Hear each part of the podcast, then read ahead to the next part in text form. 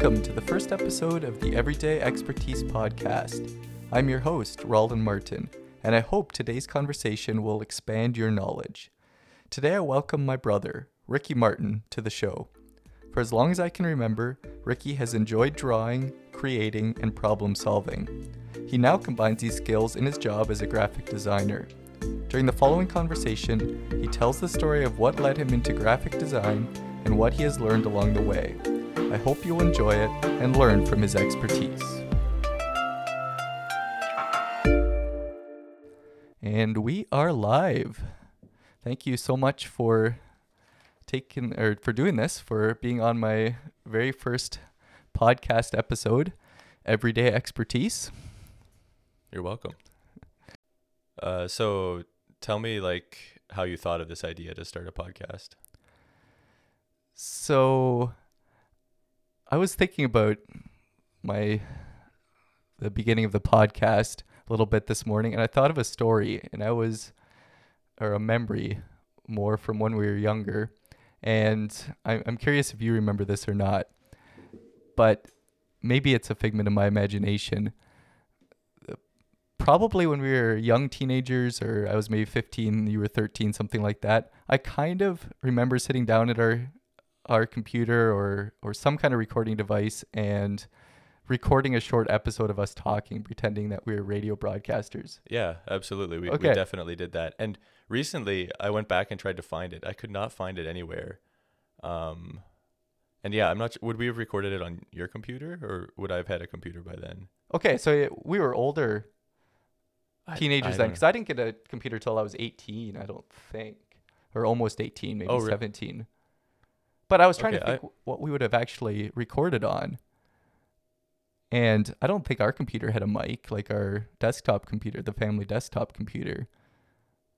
So I I was trying to think what it would have been, and I, I couldn't remember. So maybe it was one of our lap one of our laptops. Yeah, I think we would have been older than than uh, just entered our teens. Okay. Cause I think I had I had like my electric guitar, and I, I wanted to like play an intro, and I messed it up the first time, and I remember so I so we had to start over, and then I I played it correctly the second time, and and your first words were something like, "Hey, you didn't mess up the intro this time. Good work."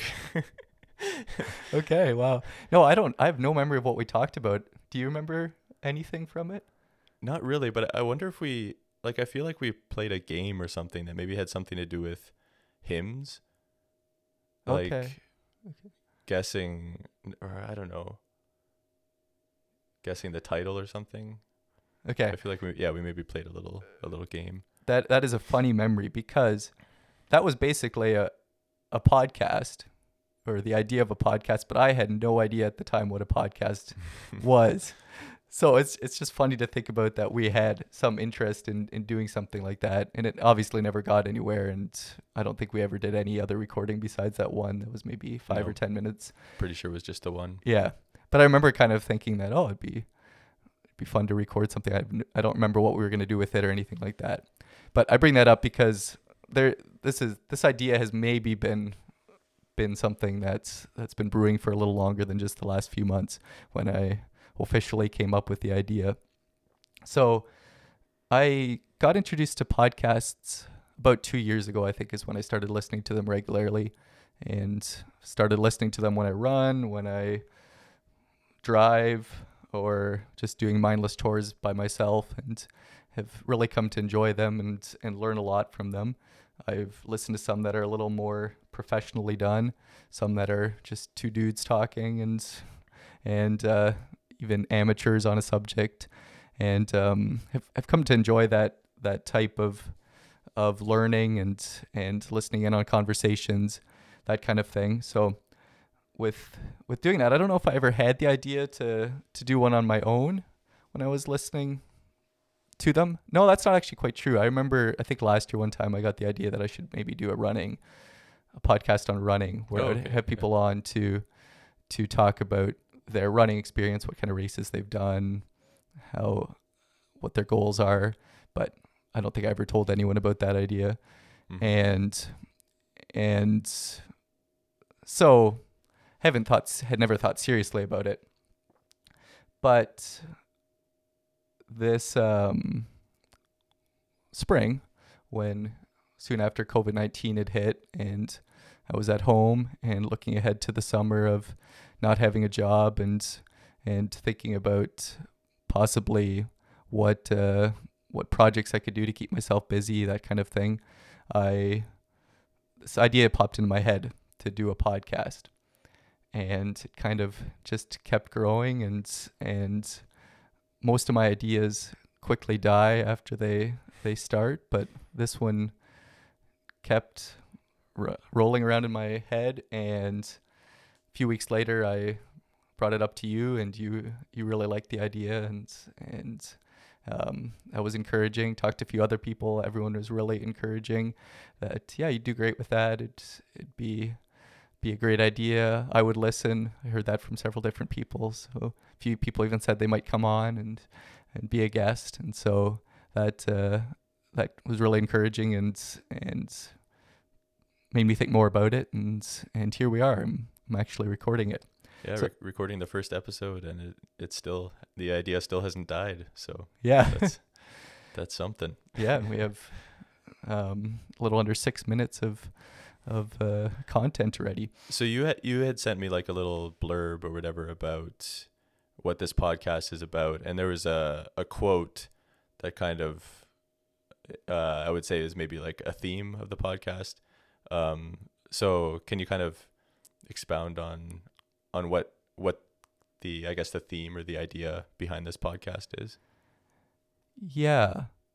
So, how I came to the theme was I'd started listening to a podcast that was what's sometimes called long form media or long form conversations, and had really started to enjoy just two or three people having a long conversation and going deep on a topic or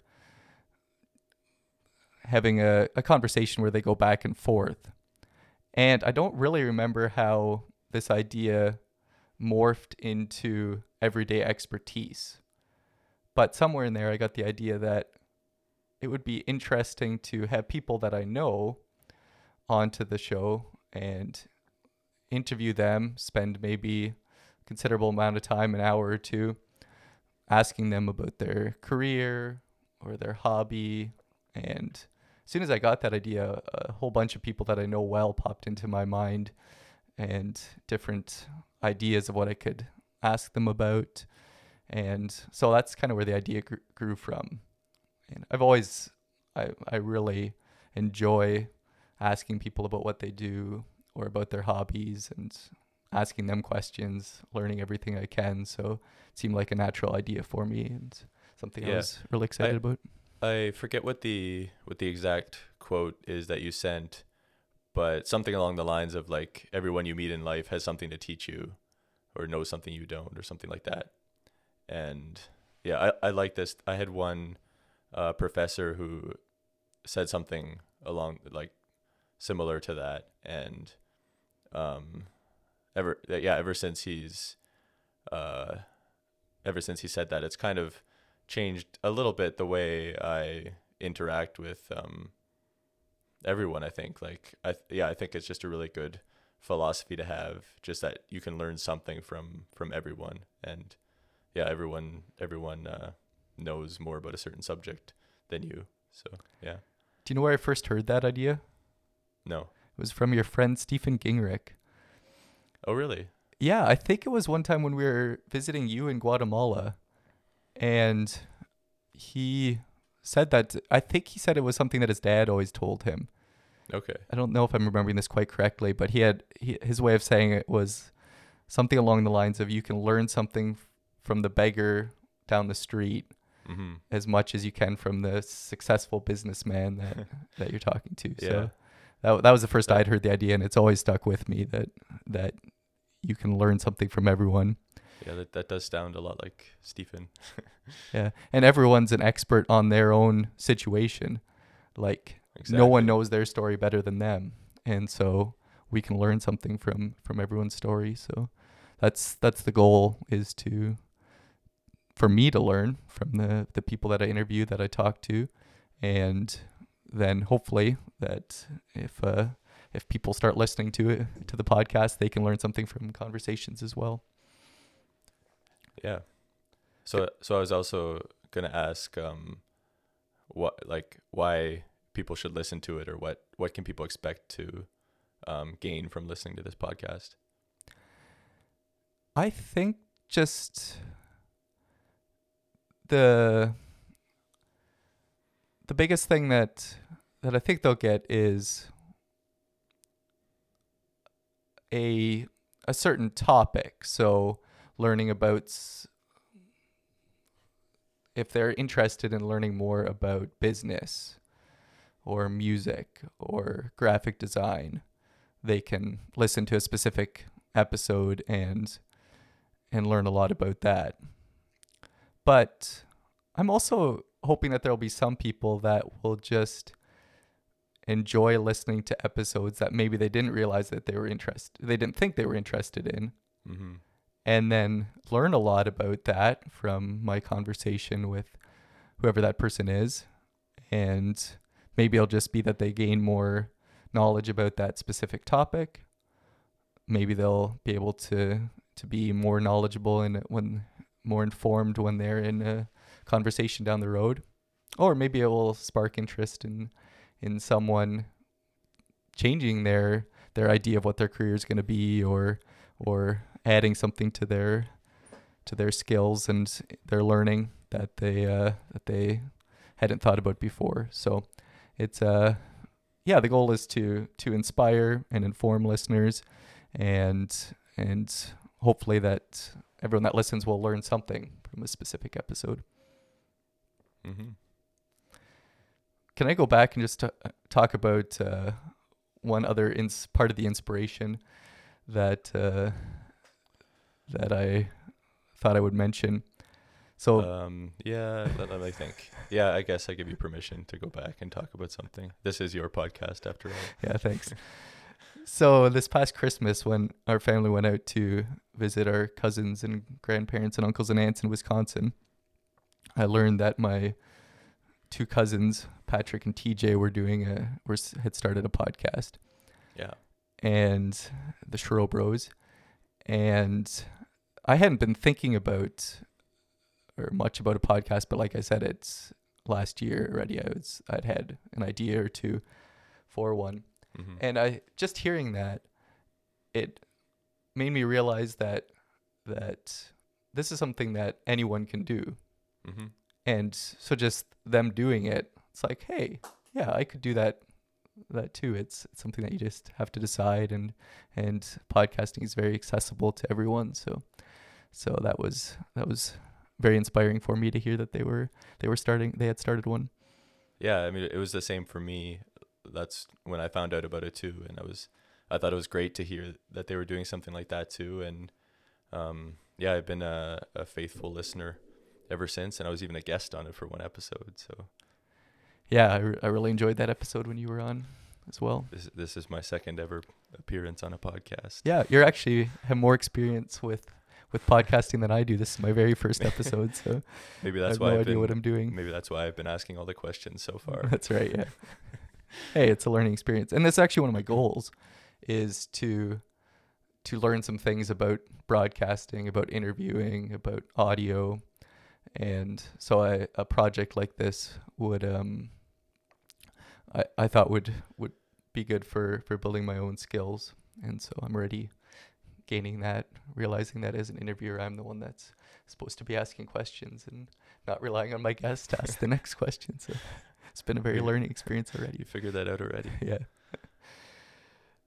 Um, since we, I didn't realize I had so many things about what inspired this podcast, but the the other catalyst that that made me decide to do it was actually the project that that you're doing this year, and I think you're going to talk more about this.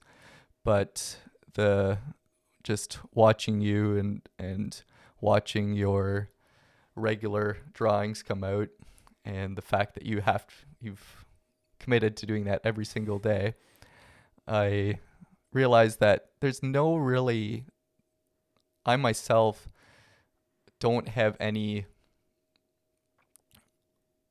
art or creation that I do on a regular basis.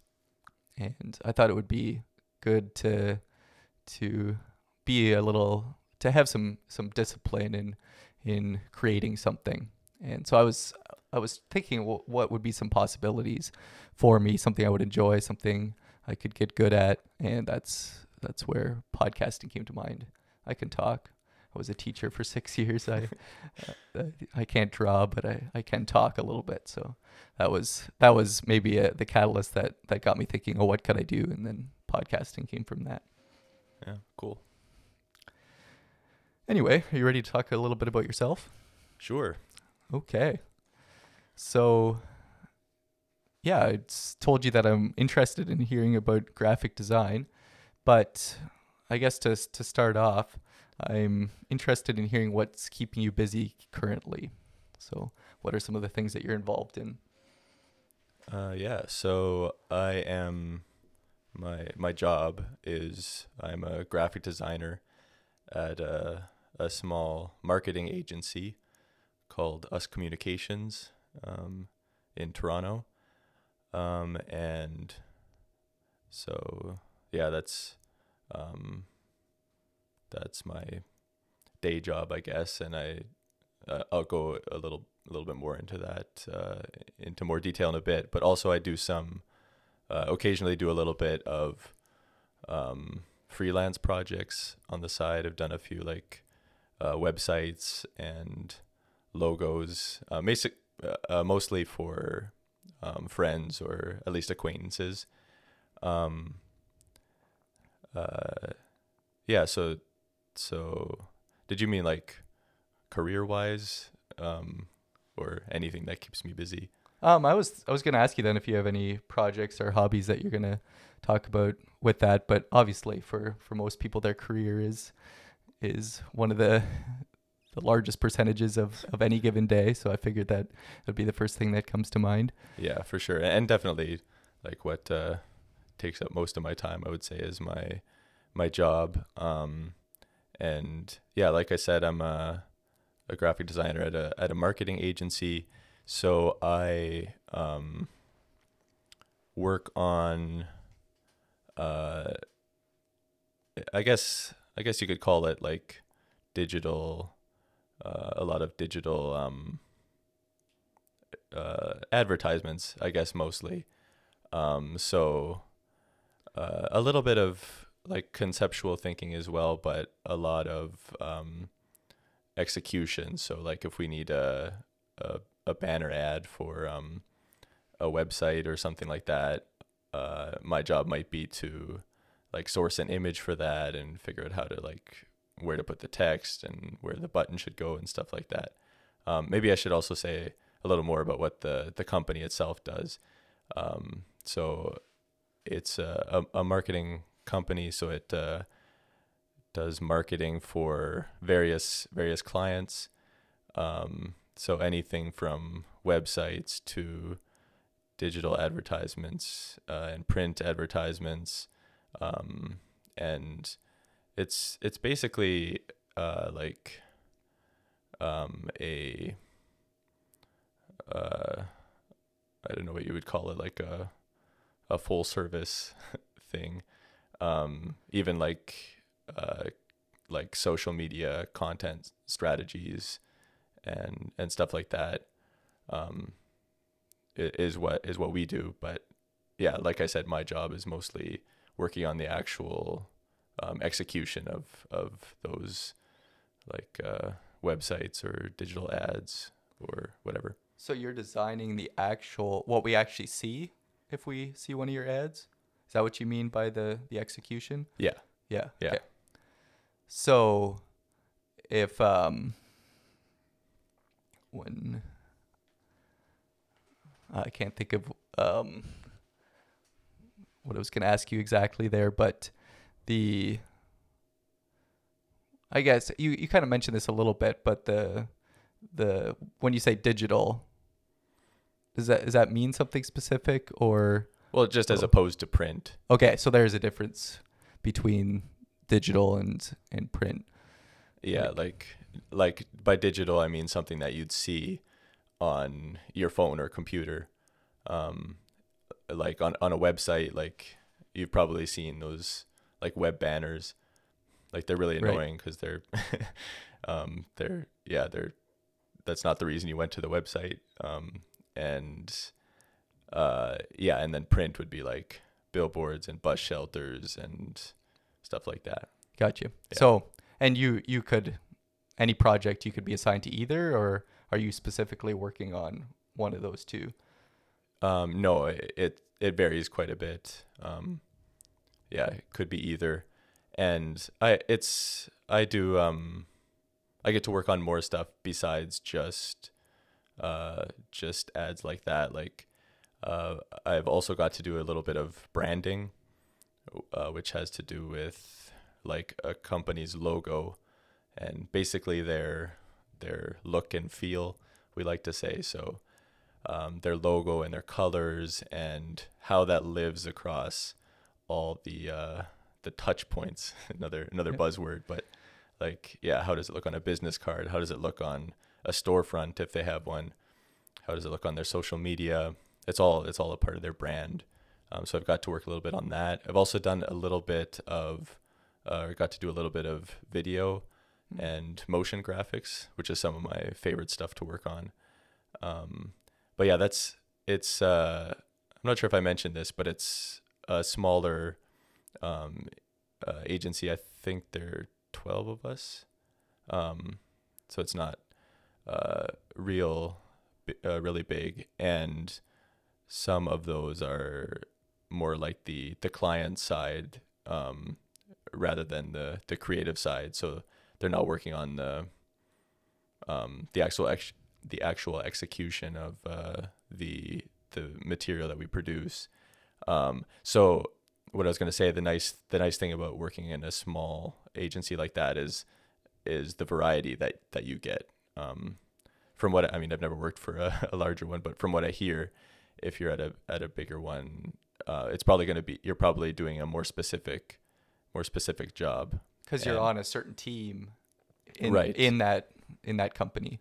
Yeah, That's interesting to me because I thought I would have maybe guessed that as a small company, you maybe have your niche of you just do a certain kind of advertising, but you're saying that still as a small co- company, you do you'll take a you'll take a client and do their entire their entire scope of of advertising. Is that how it works usually? Yeah, that's uh I mean, it probably varies from from place to place, but um yeah, at us we that's what yeah, we we try to meet like all the um the clients needs when it comes to advertising.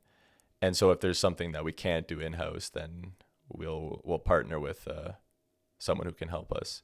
Um but yeah, there have been a few things where like a, a new type of project will will come up and uh, um, yeah, I'll have the opportunity to to kind of like try something new, do something I've never really done before, or get to like use a, a skill I had from something before or whatever. And yeah, so so that that part I really enjoy, like the the variety and getting to try new skills and, and learn new stuff.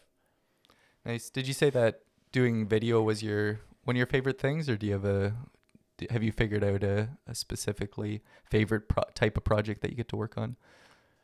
Yeah, I would say video is definitely one of my favorite. Um, I really enjoy branding too, like, and and uh, specifically logo design. I think there there's just something really fun about, um, uh, yeah, especially if it's a a startup or something that doesn't like they don't have they don't have a logo. Um, I think there's something really fun about trying to understand what what this business or organization uh, is all about, and then basically trying to sum it up in one uh, one symbol or yeah, in a logo is is a lot of fun. How how important do you think the the logo, the the branding is to a to a company or a startup success? Oh, it's everything. Like Uh, I so this what when I first thought about this was um I was talking to Glenn Yancey one time and he mentioned that this was when the Mennonite Savings and Credit Union was changing their their name or rebranding, whatever you call that, to Kindred Credit Union.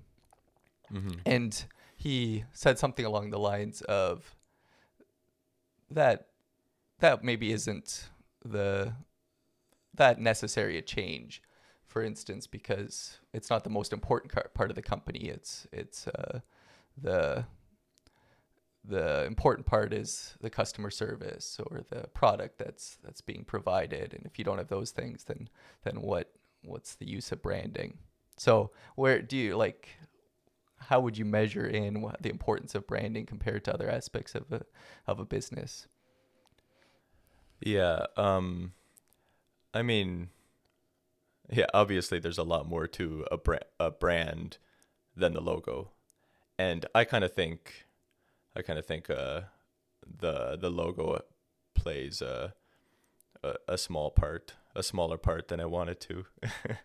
um, but I mean, I think it definitely helps to have to have a good logo, like one that looks professional, one that looks um, one that suits the the industry of the the company, one that's readable and recognizable. Like there are certainly factors that will help, but but yeah, I mean, if you're if uh, the rest of your um, brand is terrible, like if you have terrible customer service and and your products are awful, then a, good logo isn't fixing that. it might just just help people think more about the the poor customer service whenever they see that logo or something like that. Yeah. Yeah exactly. But and i guess you could ask too like how many successful companies um can you think of that that have a bad logo? Um and not that that has anything to do with their success but um often or or like the the ones that are are really successful and, and recognizable um, I'm thinking like Nike, like the swoosh, and McDonald's, um, like j- just like they're really simple and and so recognized. Like everyone knows what what they are and, and kind of what they stand for, and there's a lot more than just how it looks, how it was designed, than uh, that that got them to that point. But at the same time, they are they are well designed symbols and and recognizable. yeah do you have a do you have a favorite like really popular logo Um, I often uh, answer this question with the FedEx logo because of the the arrow in the white space. Um, it was actually it was actually Ruth Huber who pointed that out to me when we were on a trip to Seney, Michigan. Um, yeah, I went with uh, with cousin Trent and a bunch of older ladies from church. Um, Dad thought I should go because uh, I sort of knew Lyle. Uh, that was his name, right? yeah it sounds Um, sounds familiar Yeah, and yeah, so uh, Ruth Ruth pointed that out. She's like, "Have you ever noticed the arrow in the in the FedEx logo?" I'm like, "No, what arrow?" like, look in between the um the E and the X. It's like there's no arrow. Wait a second. and uh, yeah, so that you've one. seen it ever since yeah, can't can't unsee it Uh, but but it's really it's really clever and, and brilliant. Um but yeah i think the the nike swoosh is cool too. And actually another logo that i really like um is the cn logo. Are you are you familiar with that? Oh the With- the railroad? Yeah. Yeah. Um yeah so th- there's kind of an interesting story behind that one. I would love to hear it. And so just off the top of your head how long ago do you think that logo was designed? Well i'm gonna guess it's a pretty old company since railroads have been around for a long time so yeah I'm- the, the company is like from like goes back to the 1800s yeah so i'm gonna guess the logo has been around for 70 years. I was hoping you guessed like 20 or something. Oh. Because of because of how sleek it looks. I, would, I wouldn't have been able Uh, to tell you that sorry. um it was designed in 1960 so you were very close 60 years ago right, yeah. um by yeah by a by a man named Allan Fleming, I think, a Canadian designer. Um, Nice. and so it, it it's super simple. Like it's just the letters C and N, but it's one it's one line, and it's the same thickness the whole way. And it's basically it represents like a, a railroad track or a you know a path from that starts at has a starting point and ending point. Um, but yeah, I I when I found out that it was designed in in 1960, I was I was blown away because um, there are so many so many logos that uh, like are designed even 10 years ago that just look so old now because of trends that change and stuff. But there are there are a few uh, that were designed way back in the day that because they were just so so simple or um, timeless, I guess they they still look like they they could have been could have been designed yesterday, and there's some I, I don't know I just think that look that logo looks so great on like the engine of those uh or like the yeah the engine of those um freight trains. Yeah. um All right. I'll have to have to check that out yeah next time I see a, a train. it's a good logo Do you know? Do you know the old? Do you know how old the Nike logo is?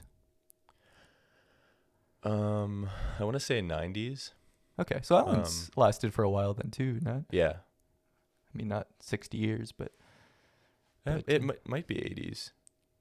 Um, but that that one kind of has an interesting story too, because uh, there was like uh, there was a, um, the designer was a student or an intern or something, like someone who had very little experience and, and was tasked with coming up with a, a symbol for, for this brand.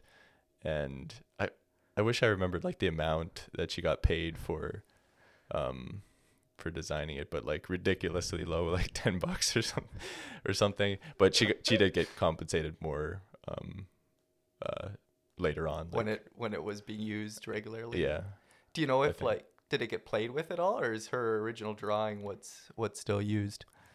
um, it has.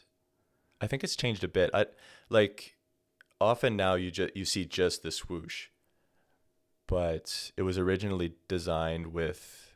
I think I think this is right with the words Nike kind of integrated in it, like on, on top of it. I think my And- sweater still has that in the in the small logo on the sleeve. Okay. So I wonder if that would be that.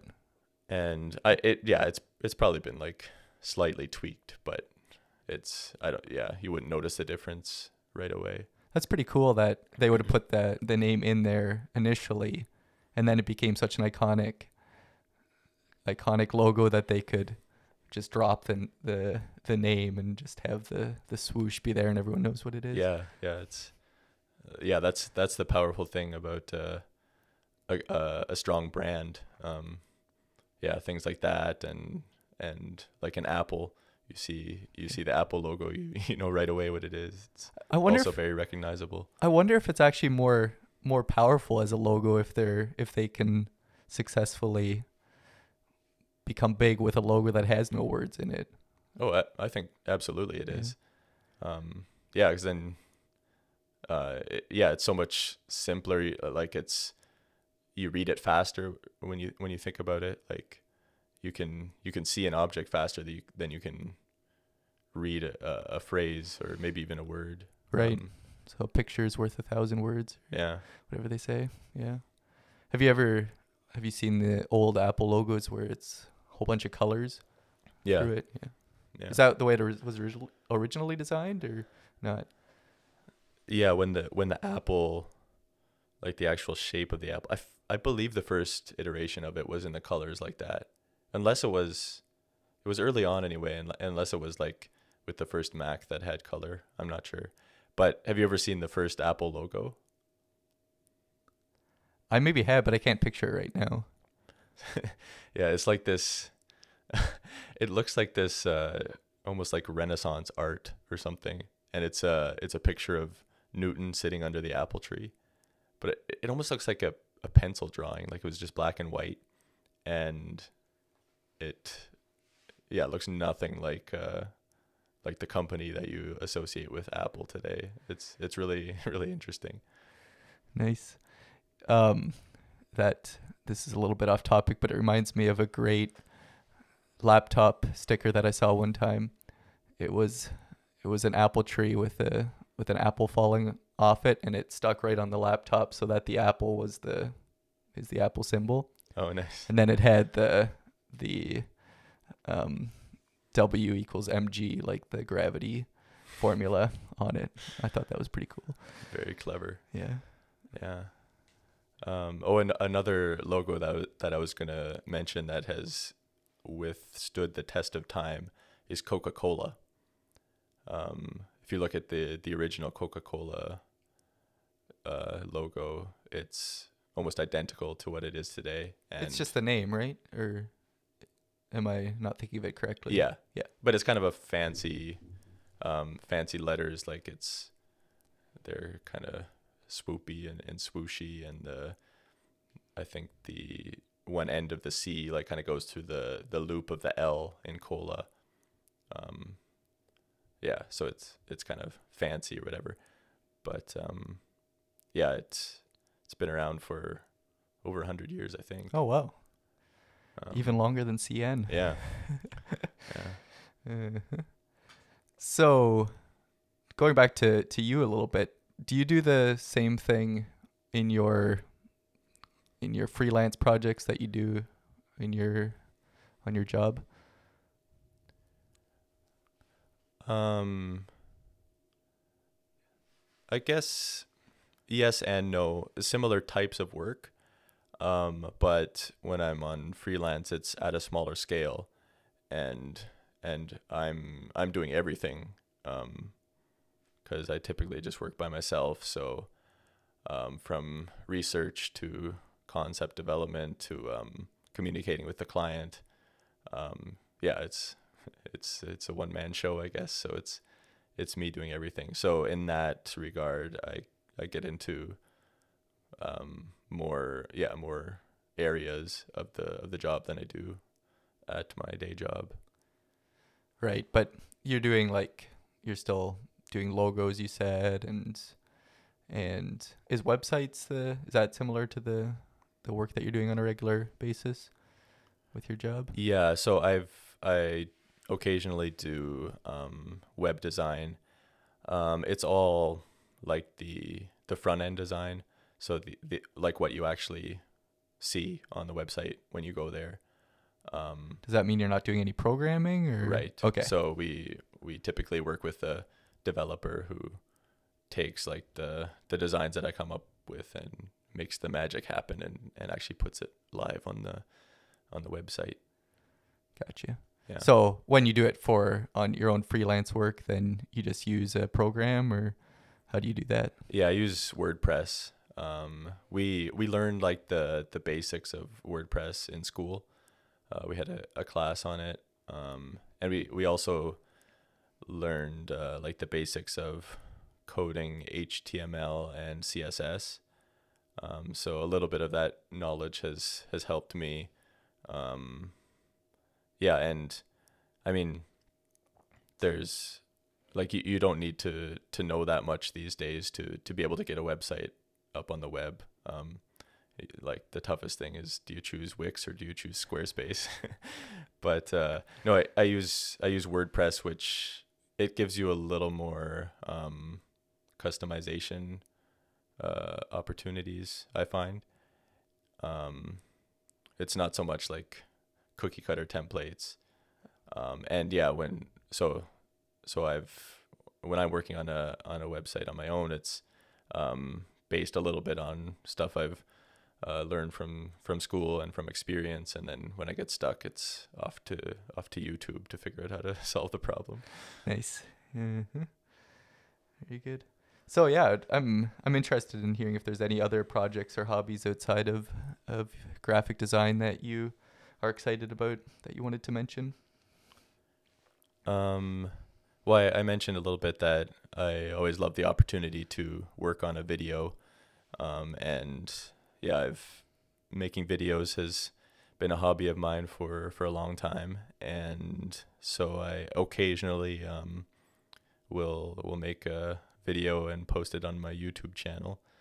um, for my 449 subscribers to to see. I actually Uh, looked at that today and I saw that you were just one short of 450. One short it of seems like that'll be a milestone or something. Well, 500 is probably bigger. Well, one step at a time. Yeah, You got to get to 450 before you can get to 500. true. But I mean, is why isn't 449 a milestone then? Oh, that's a good point. Yeah, we always like those uh, those nice round numbers that end in zeros. Yeah, that's true. Mm. Uh, yeah, so there's video making. I've also been doing a lot of running um, in the past past few years, and so I do that on a on a regular basis too. Um, partly to to stay in shape, but I also I've I've come to just really enjoy it too, and um, like you mentioned, you listen to to podcasts when you run. I do the same thing, listen to podcasts or sometimes audiobooks. Um, so yeah, that that helps make it kind of a time I look forward to, uh, five days a week. Oh, nice! You're running five days a week. Yeah. Right now, very good. Yeah. Um, the I definitely enjoy the the listening to things part of running like uh, that. Uh, it's it's I I also enjoy the running part of it much more than I used to, too. But the the the two listening and and running, it I definitely miss it, and I I was again not uh, not doing it this past week because I hurt my knee early in the week. I was itching to get out there again, so it was, it was fun to go running again this morning. Yeah, I was I was out for a run this morning too, and um, a sort of interesting thing happened. So it was about about halfway through my run, running along this um, back. This is completely off topic. I hope that's, fine. all right. Yeah, that's fine. running along this sort of back street in a in a residential area, um, and this was around seven in the morning, maybe. So not a lot of people out and about, but a few like walking and and stuff. Um, and I see this guy up ahead who's walking like towards me, just just along the street, and he was carrying like this kind of satchel or something. Almost looked like he could have been a mailman from from far away. But anyway, It's- but it's Saturday. yeah, he wasn't he wasn't a mailman. Oh, okay. I'm just saying like the the kind of bag that he was holding looked like it could have been a mail bag. I'm with you. Um so he so yeah, he's walking toward me and then he then he just stops and he stops walking. He and he's standing there with his arms folded and kind of like a a like a wide like it looked very um menacing like he was and it looked like, Like, he was blocking looking your way, or like he was gonna like like he was blocking your way, or not? Yeah, I mean, like I was on the street, so there's plenty of room to go around him. But just the way the way he stopped, and it looked like he was kind of staring right at me. Um, and I I often or I I hardly ever run with my um contacts in. I'm um because like uh, it's the first thing I do in the morning, so it's um kind of a, a pain. I can see pretty well, just not really, or just like stuff at uh, distances that I can't see well, and so so I couldn't really tell if he was looking at me or not. But it, it just seemed like I don't know. It kind of kind of scared me. Um, I was like, what like what does he want with me? And there are these signs posted like right in the middle of the road in this area that say um, local traffic only because they had like problems with cars driving through there too fast. So I like my first thought was like, is he is he gonna tell me I can't run through here? Like, cause like does he does he live around here or something? But as as I got closer, um, I was like, well, maybe like he, he didn't look real happy or whatever. Um, but I, I was like, maybe I'll uh, say good morning to him and you know start the conversation and or like just throw a, a nice gesture out there. Um, so as I was running by, I was like, good morning, and he kind of looked at me and I think he sort of said it back, but I was already kind of going past.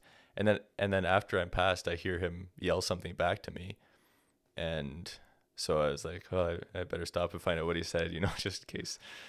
Yeah, who knows? Um, so so I stopped and I looked back and I was like, sorry, and he's like, yeah, I got tired of walking. so that's why he had stopped. He just got tired of walking. so Was it a homeless guy or? I could have been maybe. Oh, or maybe just out for a walk. And might have just been out for a Resting. walk, but yeah.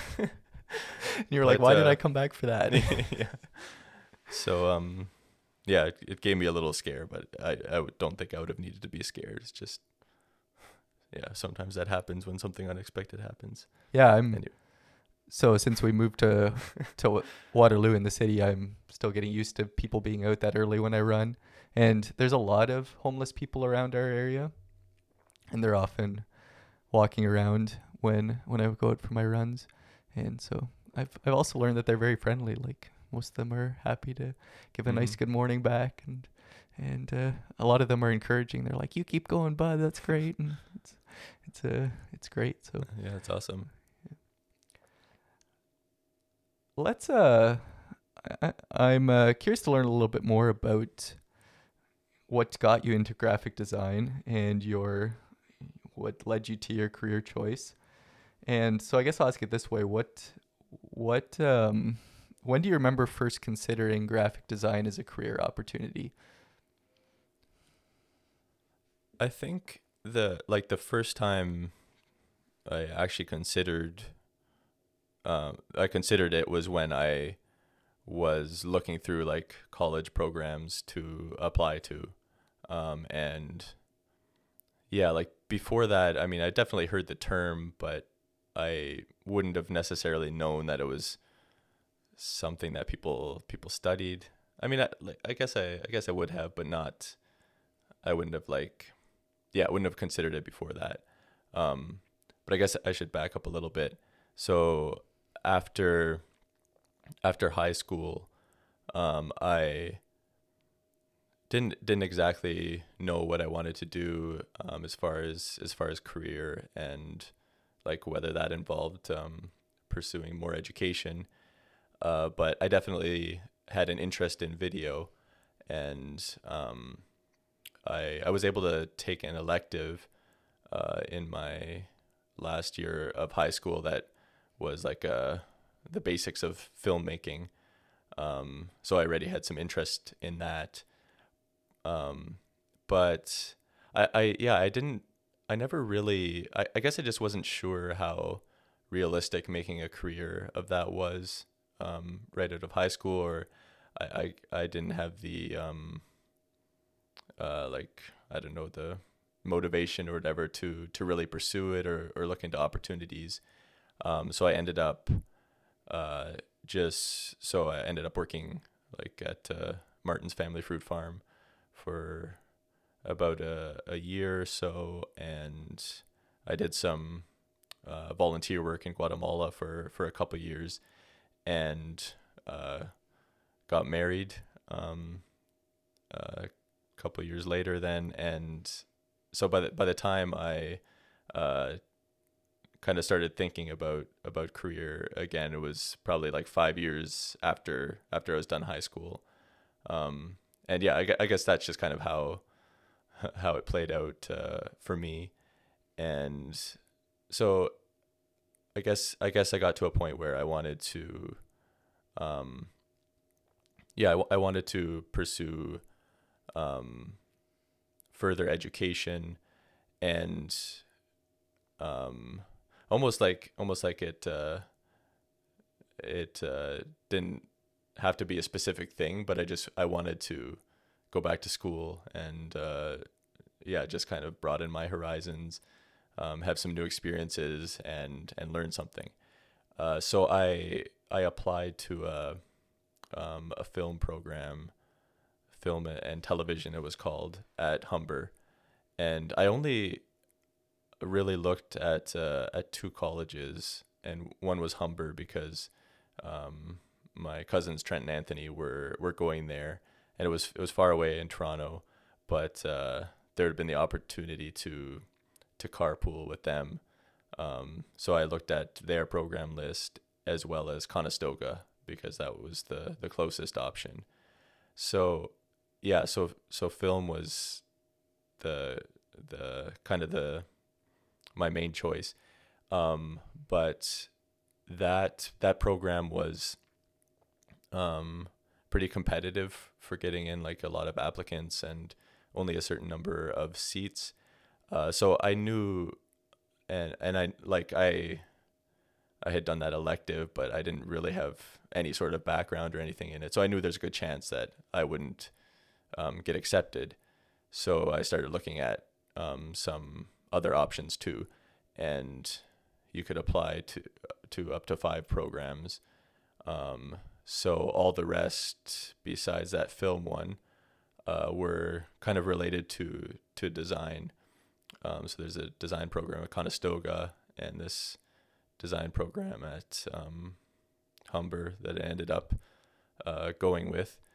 Um, and the reason the reason I looked at graphic design as a as a second option um, was I think it had a lot to do with my love for drawing and as yeah as a kid I, I just loved um, drawing and I yeah whenever I had the chance I would I would just uh, draw. I, for a while I wanted to be a cartoonist um, or a professional artist of some sort.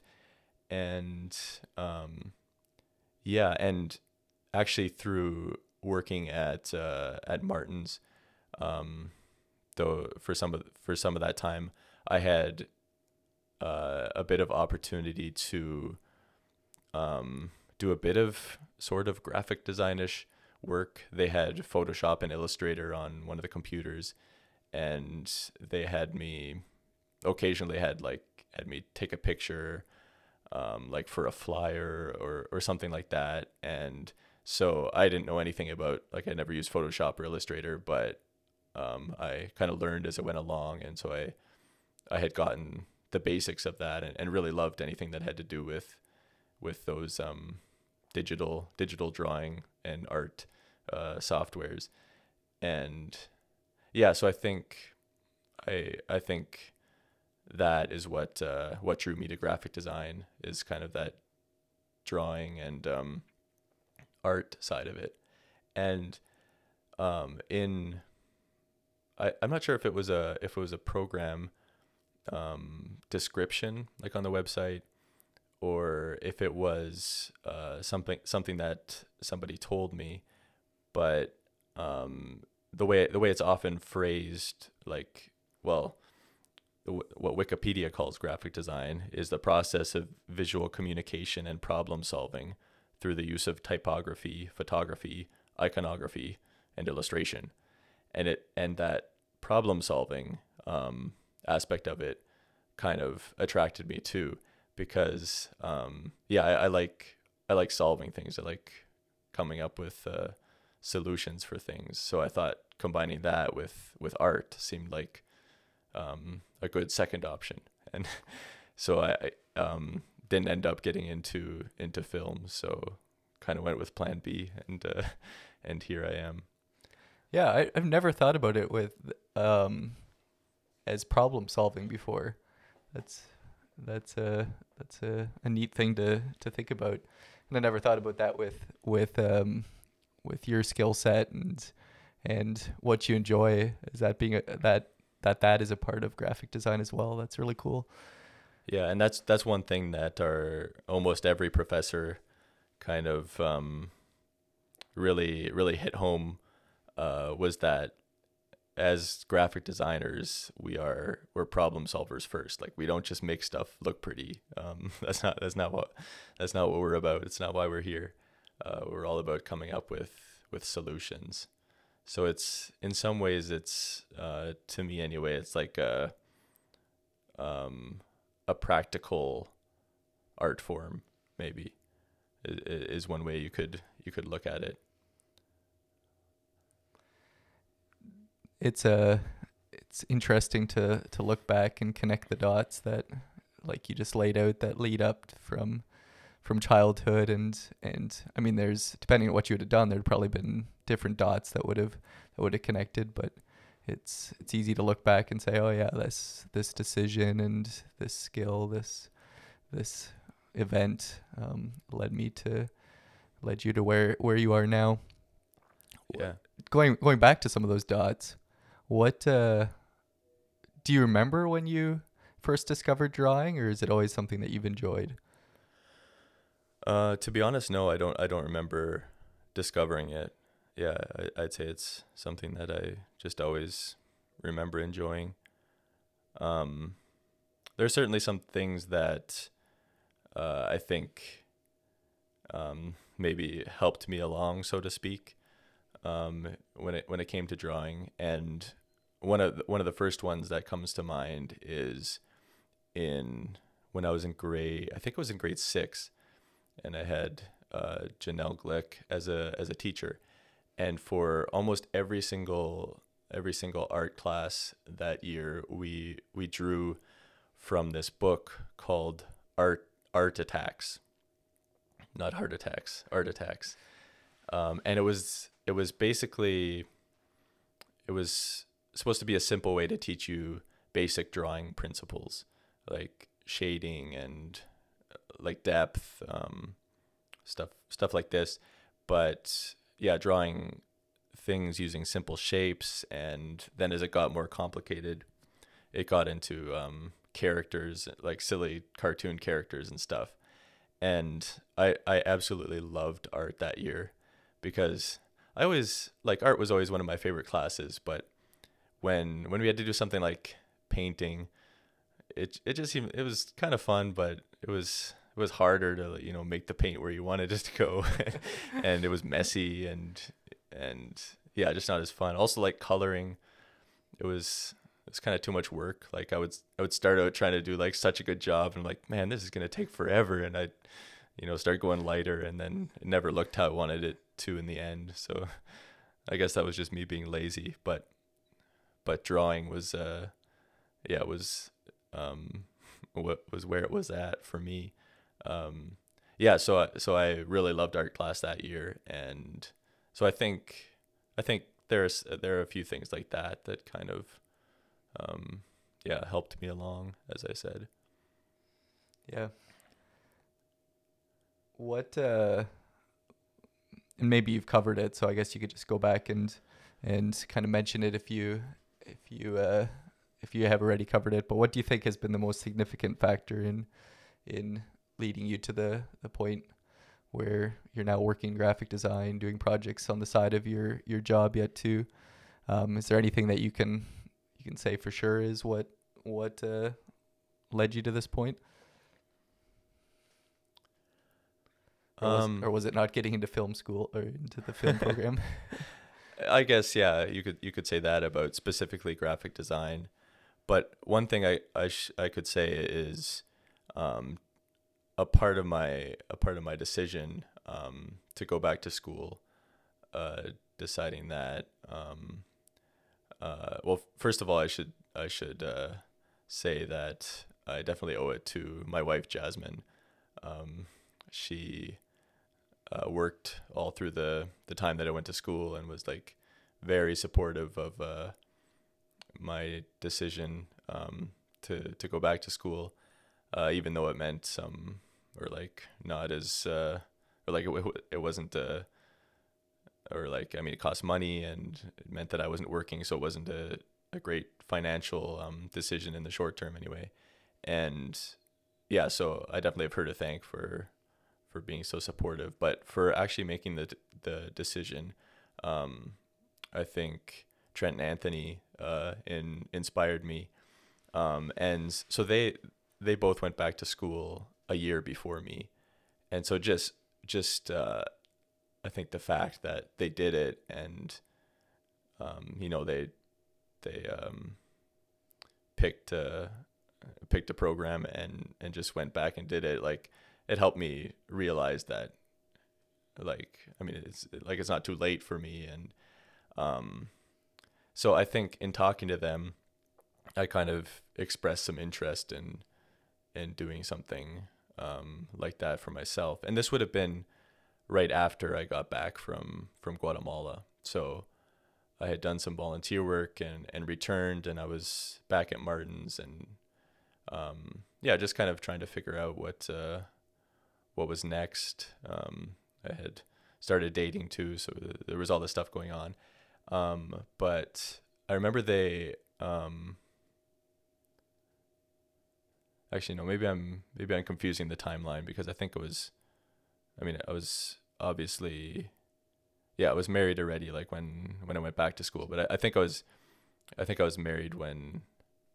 I know I was married when we had this conversation, but basically at some point I had expressed some interest to um to Trent and Anthony, or I said like I, th- I think it's awesome that you guys are going back to school, and um I had ex- expressed some interest in pursuing some education in uh in film or video or something, and so they they invited me out uh, out for coffee, and um, yeah, like I, I remember this very well. They said like, uh, you know, they're um, they think if if I want to do it, I, I should go for it. Um, and they're like, we're we're currently commuting to um to Toronto. At the time, I was looking at uh, this school in downtown Toronto. Um, but they're like, yeah, we can we can make something work, and they they even offered to like um, help me out uh, financially if that was if that was like what was keeping me from doing it. So yeah, that was definitely a a moment that I that I remember. Um, and yeah, so I, I think I owe at least uh, yeah, like a big part of the the decision to go back to school to them. Um, yeah, and then uh, I mean, graphic design was was my second choice, and that's that's what ended up happening. But uh, that's just just how it goes sometimes. Um, and so after I I didn't get accepted to the the film um, program, I could have potentially like uh, you know worked on my um, portfolio or or whatever you call it in the film industry uh, and you know tried again the next year. But I pretty soon became okay with the fact that I didn't get in, and um, I decided I was gonna just go for this graphic design thing and and see where it led me. I was I was kind of curious, and you you maybe touched on a little bit th- there, but um, is it would it still be your preference to do something in in video rather than graphic design, or are you at the point where where you actually enjoy graphic design more than making videos? Um, yeah, so that's that's a good question. I think, um, like I I think that in a lot of ways, graphic design and videography go well together, um, especially when it comes to video marketing, um, and especially like motion graphics. Um, so so not so not so much um, images that you would shoot with a camera, but more that you like you um like animation. So you make icons move around and, and stuff. And is that actually programming or how is that done? Like computer Um, programming that that does no, it's it's uh uh I mean the way the what I use is um, a software called After Effects, another Adobe a program. Oh, okay. Adobe program and yeah, you don't really need to you don't need to know any programming. It's all like yeah, basically clicking and stuff. You can you can get into um expressions uh and like there's there's so much about all of these programs, but especially After Effects that I don't know about. Like there's there's still so much more that I could learn. Sorry, what's what's expressions? Um, so like, it, it's like math. So you might, um, so so the one I've worked with is called the a wiggle expression, and basically you, so the wiggle is like a function. You it's telling an object in the video to do to do a certain thing, and then there's uh, like an open bracket, and then you put a number in, and then a comma, and then another number. And the first number, or one of the numbers, relates to um, a value, and the other one is time. So if it's if it's affecting the position, I think this is why it's called wiggle. You can set it to move, say, hundred pixels, um, every and do that once every one second. So then it just randomly will move from its original location uh, uh, anywhere up to 100 pixels. And it'll move once per second, so it'll just start to to wiggle around random randomly. So with those expressions, you can you can start to um, simplify some some movements like that. Like if you didn't know about that, you'd have to you'd have to program each movement and say, okay, like move here at this second, and then move here and here. Um, yeah. So does that kind of answer your question? Yeah, that makes sense. Yeah, I didn't know if it was a program or or what it what it was, but yeah, thank you. Yeah. So you were talking about the similarities between, or yeah, similarities between videography and and graphic design, and and did you have any more to say on that, or Uh, yeah, I was gonna add to that. Sin or like after, um, I didn't get accepted to that film film program. I mean, it was called film and television, and so it was like you basically learned how to how to make movies and and probably commercials and, stuff like that too. But um, I I went to this um, not orientation, but like this information session or whatever um, that where we got to like find out a bit more about the program and tour like the editing rooms and they had this huge studio where they actually like built sets and stuff like that. So it was it was um yeah like some some high end stuff like working with really high end cameras and and software. And so when i really when i really thought about that um it it seemed like um well actually like before before i got i heard anything back from uh, my application it seemed like um the graphic design one option like just seemed more realistic um in finding a a career afterwards um yeah so i think that's that's part of why i was okay with just just pursuing that it just kind of seemed like it was meant to be in some ways yeah. Well, I was when you were talking about how you didn't get into to the film program.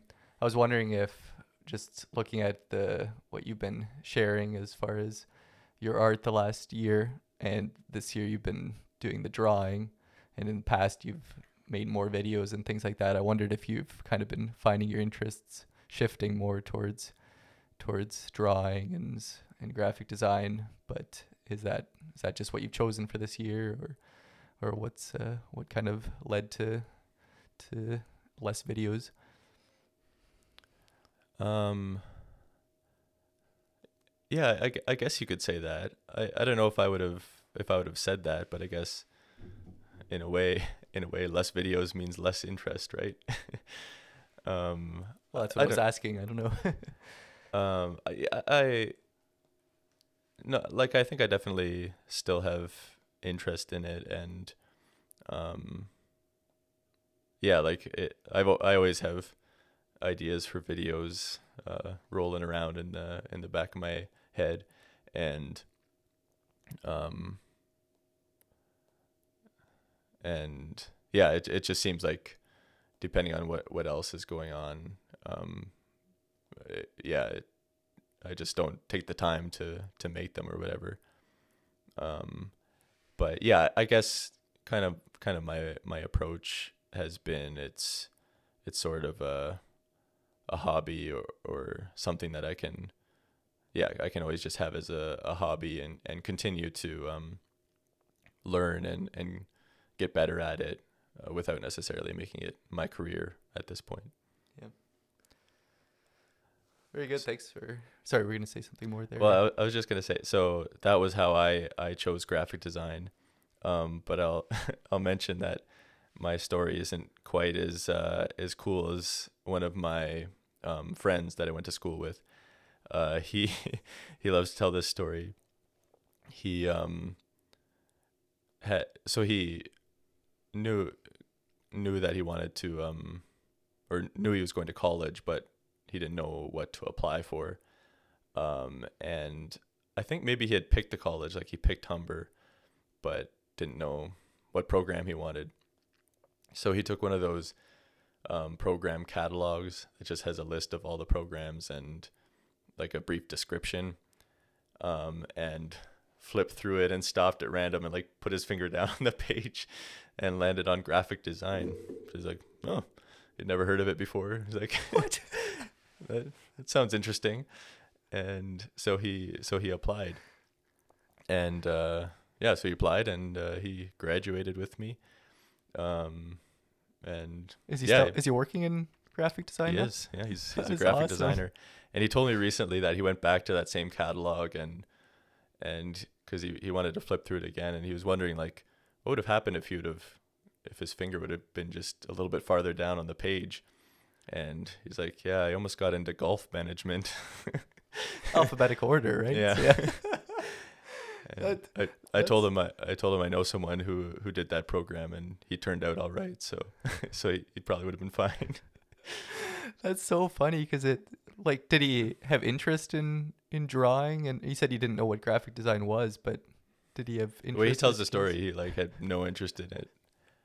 But uh, yeah, it's it's kind of the way he is. I think. Um, just yeah, just kind of pick something and go with the flow.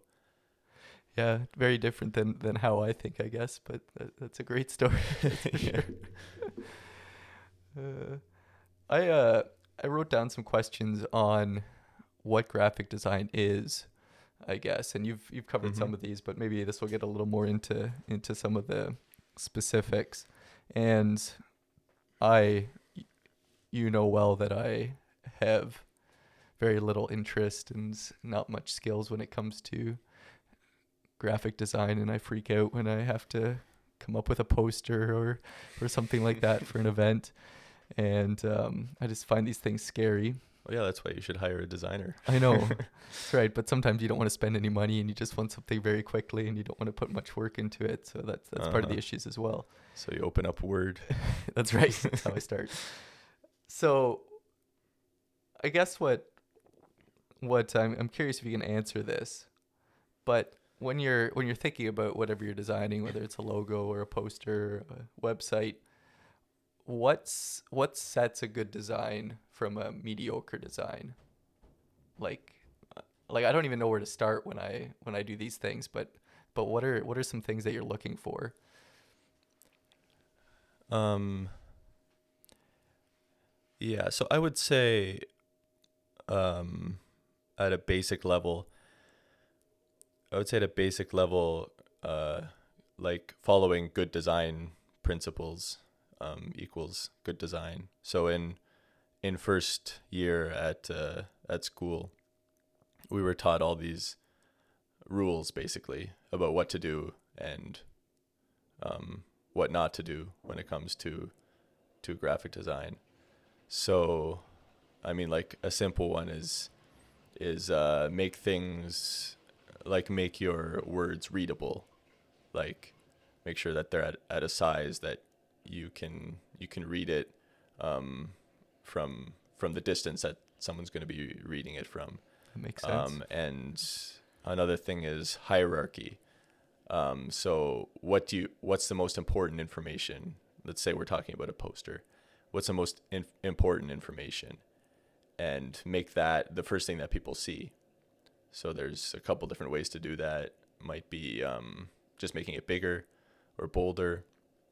Might be with um, with uh, contrast or color. Um, yeah, so I would I guess I would say like following those those uh, design design principles is what makes good design. And when you think about it being um, uh, a solution to to a problem, like if if you think about a, a poster that you would do for an event, um, the problem is you need people to be able to know the details about this event, uh, something that they can take in, in in a brief amount of time. Because if you write an essay explaining what what this event is going to be, nobody's going to read it, right? right. So, um, yeah. So I, I guess I would say, starting with with uh, following those rules and principles, um, is often a good place to start. But our our professors would also say that there are times to break the rules, and you have to. but first you have to know the rules in order to know how to break them. All right. Yeah. Well, that no, that makes sense to me. That that that there are certain things that that just work. Like, and I mean, it depends on what your your like you said your problem is, or your goal is, or what you're trying to solve. But there's there's Mm-hmm. like you said, good design. but but at the same time because like so much of design i guess because it's visual is subjective like you could have um you could have a poster that one person says looks really cool and another person says they think it's ugly or the same about a logo or or, or, anything And there may be like could both posters be following all those best practices of design and and one one looks ugly to someone and one looks really good. Yeah, I mean, yeah, like they're like everyone is different and sees things differently, has different likes a- and interest. Um, I mean, like like I said, there are some there are some I think ob- objectively good decisions. Like, can you read it? can can you figure out what it's saying? Um, and stuff like that. But yeah, a lot a lot of it is subjective, so that can make it kind of kind of tricky to um to have like rules about it. It's it's not like math. Right, yeah. So does there become a like over time or maybe it even changes over time, but does there become kind of an accepted pool of this is good design, this isn't good design, but it's it's really a subjective decision. Like even let's say that that that the design principles are being followed. Is there even within that is there certain things that that kind of the pros say is good and and what's become the accepted good design or as long as you have good design are are you a good graphic designer Um, I think, like, I think you can you can d- design something perfectly, and someone's not gonna like it, or someone's gonna find something they would have changed about it. Um, one of the ways I kind of uh, find inspiration um, currently is this website called Brand New, and um, it's this guy. I think his name is Armin, um, who who runs a design studio, but he basically uh, covers rebrands that uh, that uh, well-known companies do. So they they come up with a, a new logo and a new brand, sometimes a new name. He shows the the old one and the new one. so side- he, he's kind of like a reporter in I a way or I guess you could say that. Yeah. And he, uh, yeah, and then he like gives his opinion. And so I, I find that uh, really interesting. Um, and he's obviously like he he's really um, uh, well versed in in design principles and um, but but part of it is is his opinion too. Like he'll say, um, I personally don't like the decision to use this font here because of this or whatever. But then what's even more fun to read sometimes is the is the comments because it's it's all these design nerds. yeah, um, yeah, because I'm I'm pretty sure, like obviously that's his that's his main audience, but some I mean some people about a certain rebrand will say that like uh, oh like they love everything about this and for the same thing someone else will say they hate everything about it um Okay, and that, yeah. that's yeah that's just just the way it is Yeah. this is this is a little bit of a tangent, but the the fact that you said that you you like the comments, um, that reminds me that that there's there's a lot of things that I think YouTube could do better, but I like that they put popular comments up top that you see first, and oh so yeah absolutely and so because of that, um, I often will read the t- top ten comments or something on a video, mm-hmm. and it, this is embarrassing, but I've already been reading a book and thought, hmm, I wonder what the comments say about this. yeah Because I've kind of gotten to like, started to just gotten used to using the comments as a second opinion and uh, Mhm. and just a, a way to see if like if people are agreeing with my critiques of a of a video or something like that. Yeah, that's interesting. Oh, yeah, I, I I love reading comments on YouTube video videos. Um, yeah, people are funny. Yeah, well, and those those obviously make their way to the top, but so not near everyone is probably, but but yeah, there are some. I laugh out loud. At Oh yeah, me, sometimes. me too, all the Yeah. time.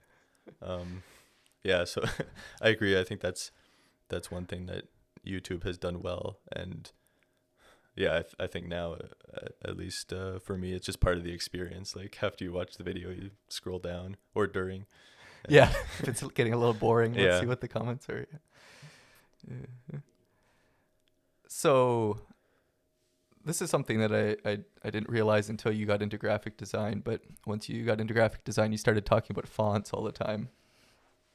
Mm-hmm. I uh I have a distinct memory at at uh, when we had a book club meeting at our place one time when we were living in Hawkesville, and we were sitting out in the porch looking at the at the church, at the Hawkesville Mennonite Church, and you started critiquing the the font or the design on the on the sign, the the way it looked, and at the same time Kenton was critiquing the design of the building. I just thought that was quite humorous. That it was, I was, I had never, I'd lived beside this building for a couple years, and I had never thought about the things that you guys were bringing out. Do Do you remember specifically what what I didn't like about the sign? Yes, I'm going to show off my knowledge here. It had bad kerning. Is that You are- correct? You are correct. Yes. So what is kerning? kerning the kerning on that sign was terrible. Um, kerning is is the space in between letters in a word. So I, yeah, I didn't know, I didn't really know anything about that until I started like looking more into what graphic design was. Um, but yeah, I thought like if you're if you're typing a word, like it just is how it is. Um, but basically because of how letters are shaped um, in order to in order for it to look like they're spaced evenly you have to make minor adjustments like bring um, bring a capital A closer to a capital V. Um, because if you if you picture like each letter being in a box so like the the tangent or the the outermost point like a straight down line from from a capital V um and then where the bottom of a of a capital A starts so if you picture those two letters in a box and space in, space in between those letters there's it's going to look like way more extra space just because of how because they're they're like the two angles that are that are parallel so that's one example where um, often with with most fonts, if you have a capital A beside a capital V, you have to tighten it up a bit, like bring those letters closer. And fonts aren't designed like in a box like that. Like they're um, most of them are, are designed pretty well so that you can basically get away with with uh, or like someone who's not a designer would would never notice. Um, but uh, yeah, if um, us de- or we designers and uh, I I never got like too um, too into typography and finicky with uh, with the kerning, um, but some of my fellow students um, were were pretty good at kerning.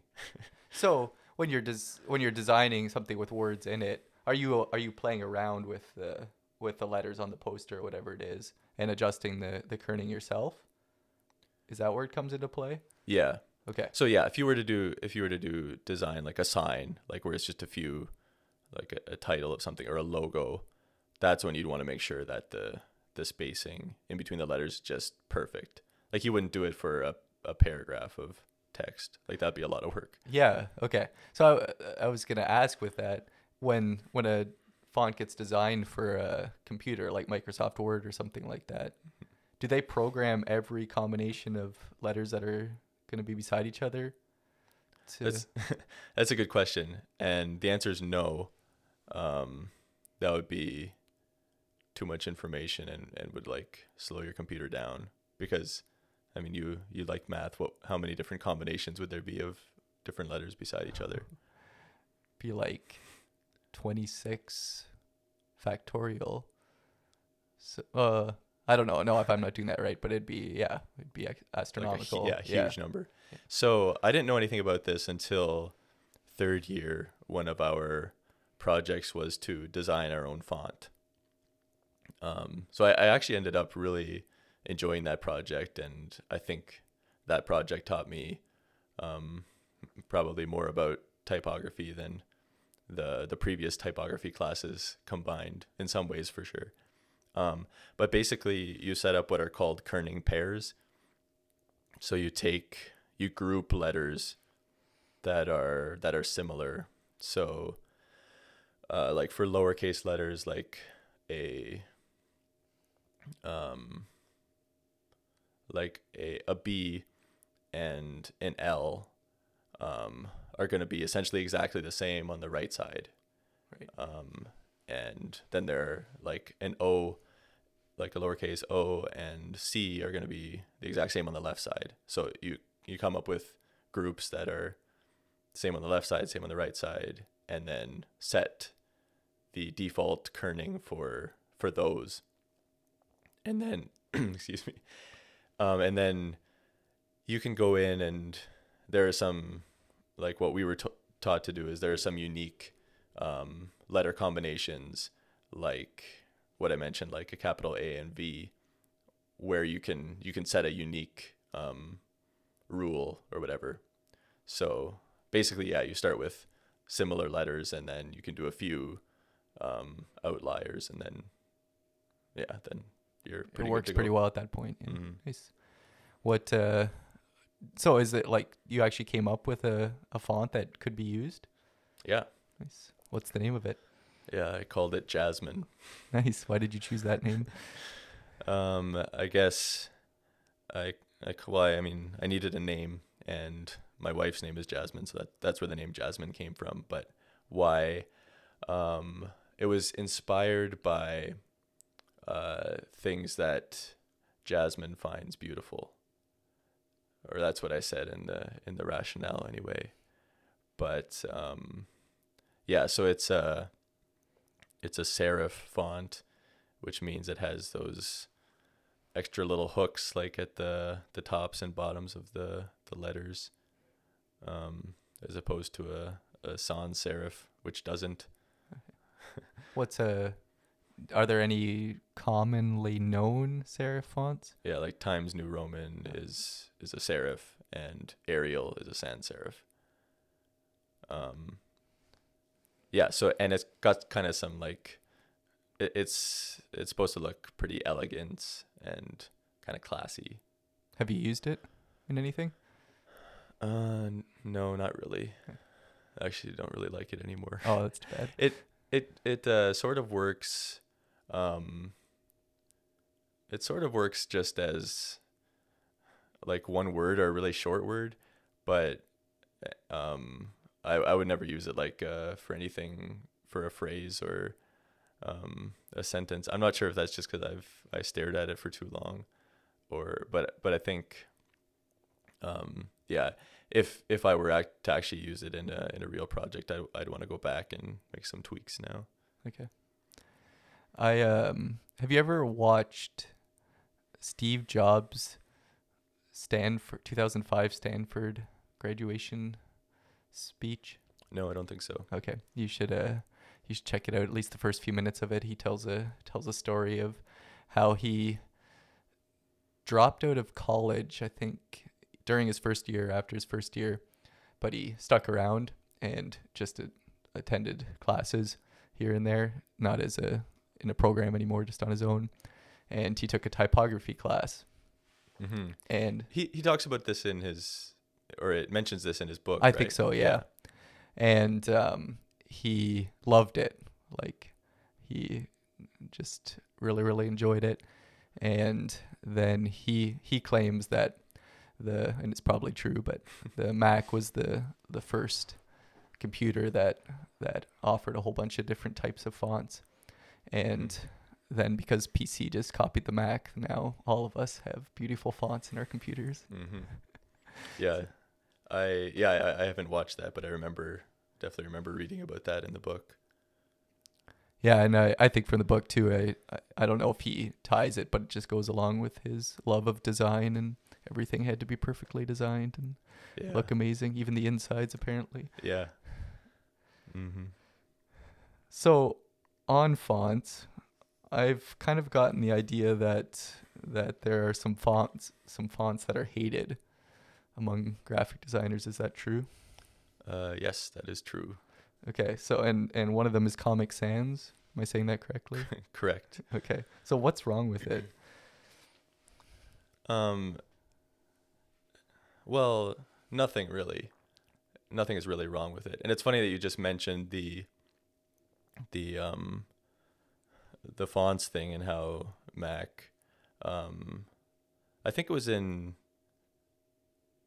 Actually, no, I, I don't remember what year. Maybe early '90s when when they started introducing fonts. Um, so the yeah, like as you as you mentioned, Microsoft followed suit pretty quickly, and I believe Comic Sans was, if not available in the first, one of the very first. Um, I think it was it was made in 1994, um, and yeah, so it's uh it's very popular, like very recognizable for that reason because it was on everybody's computer and, and it has been for uh for years. Can you tell which one is is Comic Sans? Uh, what the world? Yep, I typed it out for for him. Yeah. So, what's wrong with it? I I personally don't think, um, like objectively, it's it's a decent font. Like it's readable. There's there's nothing really wrong with it. Um, it looks like a bit, um, uh, maybe childish or something in some ways, but it's also like playful and and fun. Um, but I think, I think uh, like the reason that it gets a bad rap with graphic designers is that um, it's so yeah it, it's just way overused um, and also because people have it on their computers and and it's fun they like it and they, they like to use it in places where they shouldn't. Because it's definitely not it definitely doesn't say professional. It maybe says fun maybe says daycare center or something but it like definitely not professional. So if you if you try to use it on a poster that's serious or whatever then it's it just looks like you don't know you don't really know what you're doing. It's kind of like so um, it's kind of like the first time i found out that you don't you don't step on somebody else's line uh, in golf like when when they're about to to putt. Like I, I just didn't didn't know any better right? Until somebody told me and like oh yeah that makes makes a lot of sense. Or like maybe if you're watching a tennis match um like if you're at all familiar with uh with the game of of tennis and watching it you know you you're absolutely quiet when uh, the player's getting ready to serve um and occasionally there's there's someone who like gets up at the wrong time or or claps or yells and you're just kind of like come on so so that's uh, sort of like an analogy like there are just times you you just you just don't use comic sans Gotcha. Yeah. And it, it just kind of it's something that you learn and pick up, and then it makes sense. Yeah. Yeah. No, it uh, no, it's interesting to hear that it's it's not actually a bad font. Is that was I hearing you say that correctly? right Like as in the design of it isn't like yeah in, in in my opinion it, there's there's nothing wrong with it it was my favorite font growing up Okay. Yeah. It's. uh And is papyrus another one of those? Like, is that in the same in the same uh, category? or it's not? definitely yeah it's definitely one that you that you stay away from and uh that one's a little different i think like i don't know if there's ever a good according to graphic designers i don't know if there's ever a good use for papyrus Also, papyrus is worse than Comic Sans. yeah Okay. Interesting. and like you had papyrus on that paper too right I did. Yeah. like if you if you look like okay maybe if you're if you're doing some like you want it to look i don't know egyptian or like it was printed on some parchment paper, then maybe. But if you look like closely at the letters, they've got all these little like nicks and dents in them and stuff. And That's true. And like the like the the um, top of the E, uh, the lowercase e is really small. Is that is that a signature of it or am I just picking out something? Like it's really oh, like really thin. Yeah. Yeah. yeah, and so it's it's stuff li- like at a small a or like from far away, you might confuse that for a C, like a lowercase c. Yeah, exactly. And- yeah. So it's not as readable maybe. Yeah, it's but- definitely definitely not as readable. Yeah. There's there's a great um, video that SNL made, um, uh, like Saturday Night Live, um, and featuring Ryan Gosling, and he's just completely distraught by the fact that, um, you know the the movie Avatar, I've heard of it. um, that for the like for the movie poster they used papyrus for uh for um like the name of the film. And it's really funny because it's like it's just like tearing him apart. And so so this video is is like um hilarious for for graphic designers anyway. He like it's only like i don't know two or three minutes long but he he's just like trying to figure out like um is he the graphic designer? no no he oh, I, I don't know who he is. is he but in the movie or? Oh, okay. Never mind. Yeah, you'll you'll have to watch it. Okay. I'll, I'll show it to you after. and- and So they it'll all did. They didn't actually use papyrus in a in a real movie poster. No, they did. Oh, they did. Yeah, they oh, did. okay, gotcha. So, so Yeah. it's it's making And fun he- of that. Yeah. I see. Okay. Do you uh do you recognize my bottom font? Uh, looks like Arial, or Helvetica. It's Helvetica. yeah. Is that is that still a font you like? Is that a good font? yeah. Yeah. Okay. I thought I remembered that. I picked up a few things from you over the years. still, I still Yeah, get freaked out whenever I have to design anything. But Um, yeah. it- It's it's hard to go wrong with Helvetica. I guess you could you could argue that that one is is overused too, but um, I guess it doesn't have like the the curved edges of of Comic Sans and definitely looks more more professional. But there there are a lot of uh, um, brands that like use just use Helvetica and um, like their logo, like Jeep. That's Helvetica, Toyota, um, Staples, or the old Staples logo. I'm not sure if the new one. I don't think the new one is, but is Helvetica the one that got updated recently?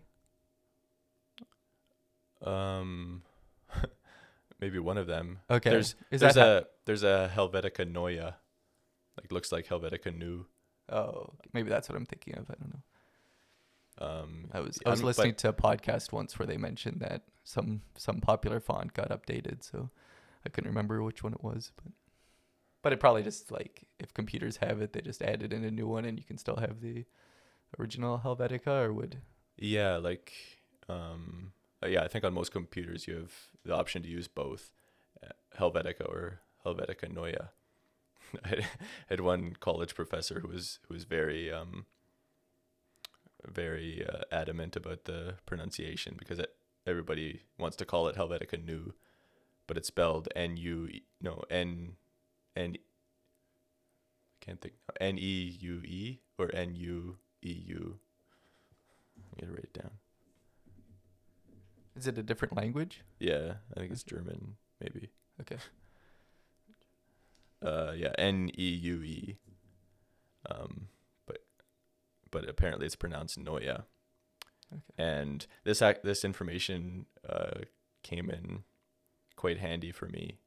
In uh, in third year, we had to do these informational interviews, so we had to reach out to um, people in the design industry that our professor had select had uh, selected, but we had to reach out to them and schedule um, a portfolio review, and um, uh, no, sorry, the informational inf- interview was something else, but we had to do these, uh, we had to do these portfolio reviews, and one person that I was with asked me about, I think what my my favorite font is or something. I said Helvetica Neue, and he was very impressed that I got the pronunciation right. So Nice. I was Yeah. I was thankful to to uh, my professor. Yeah. Pick up everything you can, right? Exactly. yeah. Mhm. So, I'm a, I'm a little curious how you how you think of yourself here. Do you think of yourself as an artist when you're doing graphic design? Um, I, I guess I would say. I guess I would say no to that question. Um, I I, I guess I have this idea that. Uh, an an artist is, like creates creates something, um, almost from within. Um, or you know create create something more for the the purpose of of making the art whereas most of what I work on has uh, a purpose like uh, a different purpose like it's for a specific purpose Yeah, you're not you're maybe more serving a customer or client rather than doing it for art's sake itself. right Is that where you'd see the difference Yeah. there?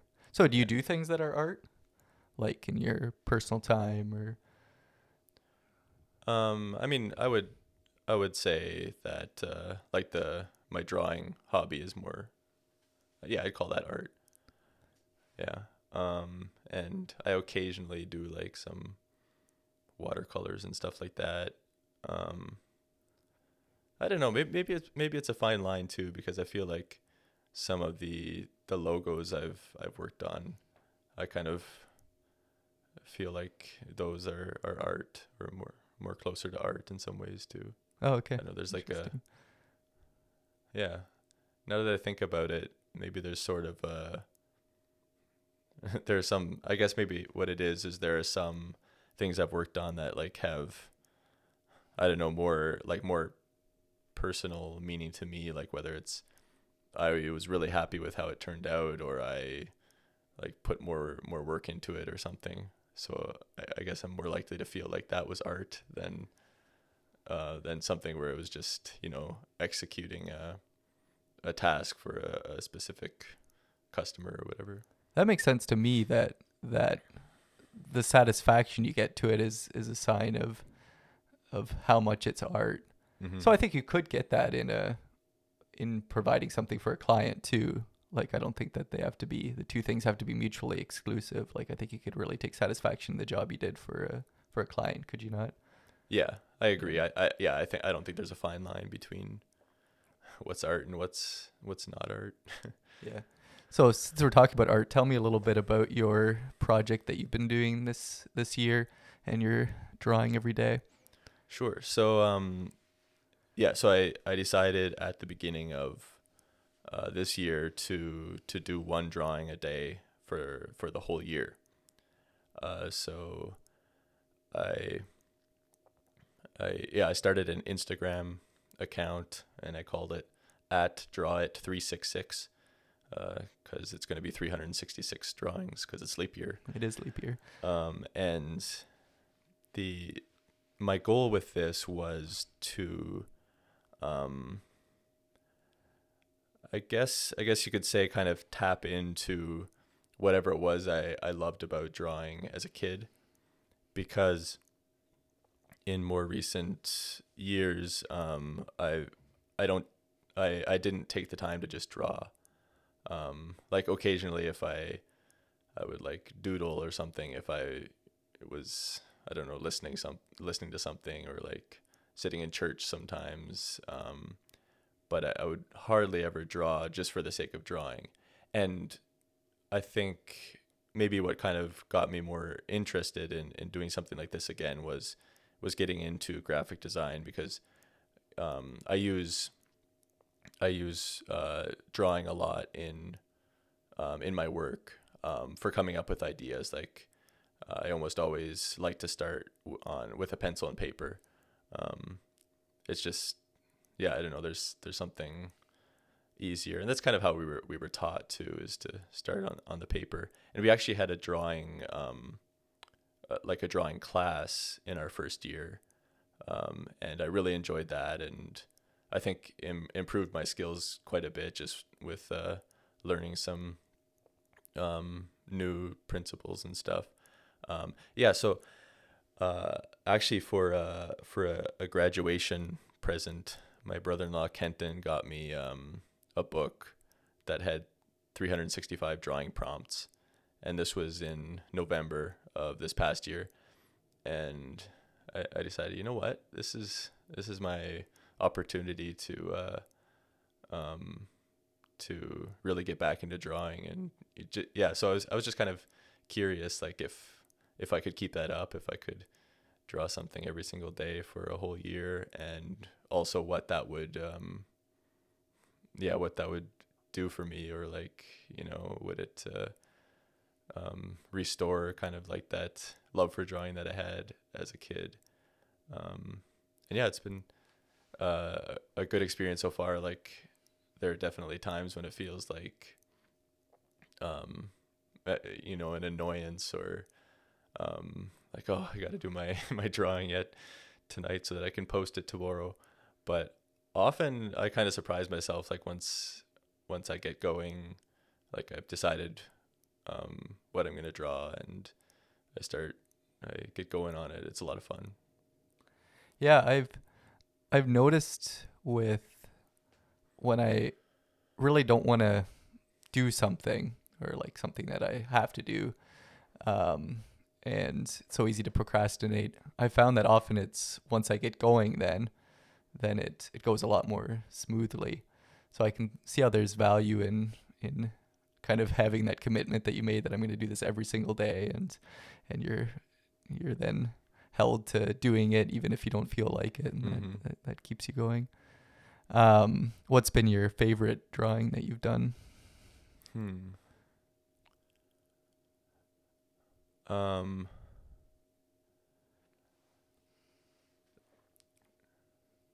There was this one I did.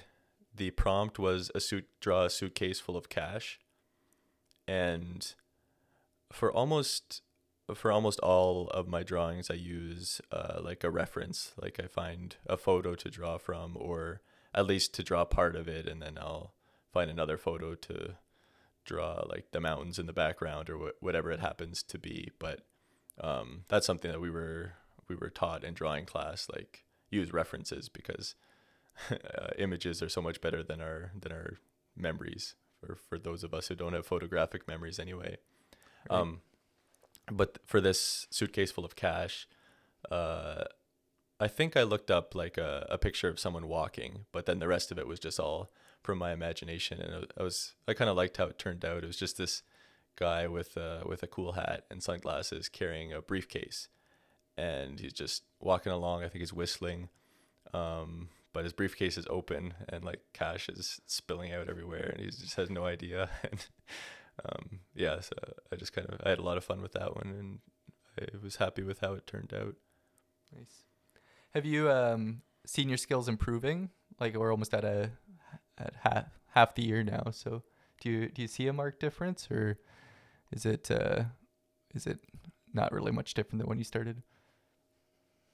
Um, I th- yeah, I think I think there's definitely been been an improvement, um, and every now and then I'll I'll go back and look at like some of the first ones again, and I definitely I definitely see things like, oh, I would have um, I would have done this differently here, or or yeah, done that a bit differently, or done more shading or whatever. Um, so so maybe a little bit, but at the same time, I don't think that has necessarily been my main goal to to improve. And often oftentimes I've just had to tell myself like you do one drawing a day, like not every drawing is going to be a masterpiece. And I'll yeah, sometimes I'll do like a, a quicker sketch or whatever and um not necessarily be uh the happiest with it, but it gets posted anyway because I post a drawing a day. But you like that's got to be improving your skills. Like once you have 366 drawings done at the end of the day, like at the end of the year, won't it? Won't that like that's a lot of practice that you're doing? Yeah, that that's true. That's true. Maybe I, maybe I don't realize um, the extent of, of the improvement. Yeah, and maybe it's maybe it's very subtle, but I would I would have a tough time imagining that you won't be a much better much better at drawing by the time the this is done. So that's that's really cool that you're doing this. Is it um has it been growing in popularity at all? The your um Instagram account? Uh, yeah. So it's like very very slowly. I've been getting um getting followers. I'm up over over 200 now, and yeah, a lot of I'd say about maybe half of them are people that know me. Um, maybe a little more. Um, I don't know. I should check again. But there are also a lot of um, a lot of people on Instagram who are doing similar things, not necessarily year long challenges, but daily art challenges, or there are a lot of daily art posters. Um, and I, I follow some of them. It's it's great to see like different styles and get inspiration and stuff. And I've gotten a bunch of people doing that that that have followed me as well. So there's a bit of a community with Mm-hmm. that kind of thing. That's neat. Yeah. Yeah. I um I've I'm not on Instagram, so since you've been putting them on your website now, I I check them out there. I haven't seen anyone make a comment on your website yet, but No, I haven't haven't got a whole lot of traffic on on the website okay. yet. Mm. Draw at 366.ca. Check yeah. it out. Yeah, no uh anyone that's listening, if you have you haven't seen his his drawings, um you really do need to check it out. They're they're a lot of fun and he puts fun little captions under them too, so um that's that's always adds a little bit to to the drawings too. Um, actually, since we're talking about your the things that, that you're doing, is there anything else that you want to tell listeners to to check out besides your your drawings? No, I don't think so. Um, just I thought for the last couple minutes then, um, before we wrap this up, I was I'm curious if you have any simple advice that you could give to to amateur graphic designers or those that have a, a small project that they like to do on their own.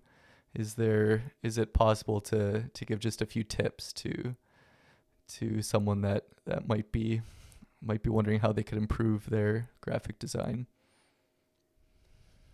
Um, probably the the yeah, probably the first thing I, I would I would say is um look like find some inspiration um in yeah, so first find some in- inspiration before you just try to create something from from scratch. And like yeah, like I mean go on Pinterest and and find examples of um uh, existing things that are similar to what you're looking for and, and just see what's out there. Um, that's I guess that's for uh, if you're looking for a, a specific project to to someone who um, is interested in, in design and, and improving. Um, I think the first thing I would say is um, just practice your skills as much as as much as you can. Like if you have access to Photoshop and Illustrator, um, yeah, go go onto YouTube, find some tutorials, figure out how to to um, use the tools and stuff.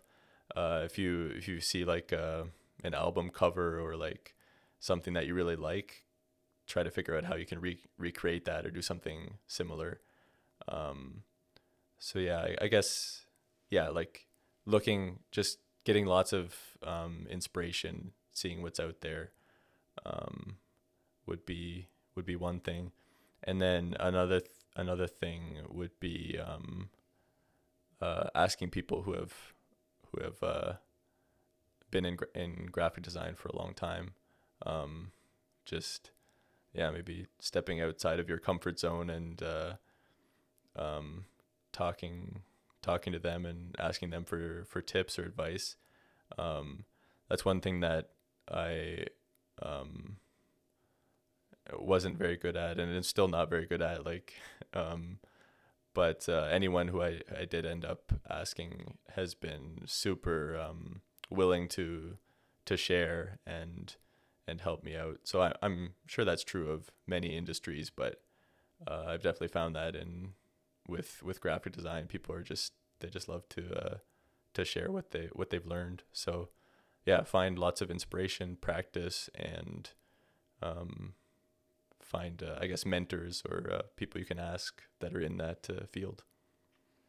Yeah, that's great. Sounds like good advice, and it's uh, it's great advice for other things other than graphic design too. So yeah, appreciate that. Thanks for sharing that.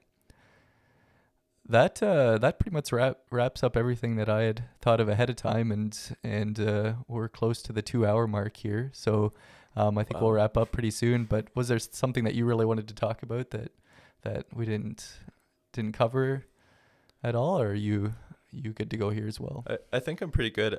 I I also wrote down um, a list of five things uh, that I want to never forget from from my experience um, at school.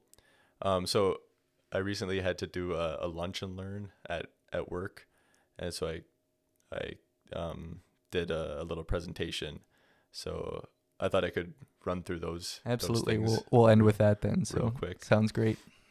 So um, some of these are related to graphic design, and some go go a little bit beyond. But the first thing is have a reason for everything. So one thing we were really taught is, um, like I mentioned, we graphic designers aren't here just to make things pretty, but we're we're solving problems. Like there's got to be uh, like a reason a reason behind your design. Um, I don't think that's always the case, but it, it can help to um, start from from that in a lot of ways. Number two is good ideas come from lots of I- from having lots of ideas. So um, yeah, it's it's interesting. It's uh, like creativity is is not something that you can just pump out like other things, and so that's one thing I learned from um, from studying and my experience is that often you just you just have to get as many ideas as possible down on paper um, before, and that can lead to to um, ideas you you never would have thought of, um, at least not in the, like not not at first. So lots of lots of ideas lead to good ideas. Uh, the third one is something one of my um, professors said that just stuck with me, and he said he was talking about dealing with um, fellow students and, and fellow people in the industry and as well as clients. And he said, don't throw mud. Um, so don't talk bad about other people because two things happen when you throw mud. Um, you get your hands dirty and you lose ground. So- So for some re- for some reason that that really stuck with me. And four was find your zone. Every now and then there'd be there'd be a school project where I would just get into this almost like a trance. Like I just get so focused. And one I specifically remember is I was working on making this pirate money, so designing like a currency. And I stayed up like late into the night to finish, but I, I was just like working on it nonstop. And at one point, Jasmine came and gave me a a Kit Kat bar, like just set it down beside me, and I was like, "Oh, thanks. Yeah, I'm I'm hungry." Um, and so I like finished it at like two or three in the morning and went to bed, and then woke up the next day and the Kit Kat bar was still sitting there. Like it, I was so in the zone that I completely forgot about it. And That's great. Yeah. yeah i think there's i never want to i never want to lose that like i always want to have some some projects that uh where where i find that zone like where i'm just so um focused on what i'm doing because those are those are the most fun to work on for sure And you and you feel so good after like concentrating for two or three hours like that. And Yeah. and yeah, it's just it's uh it's it's pretty incredible.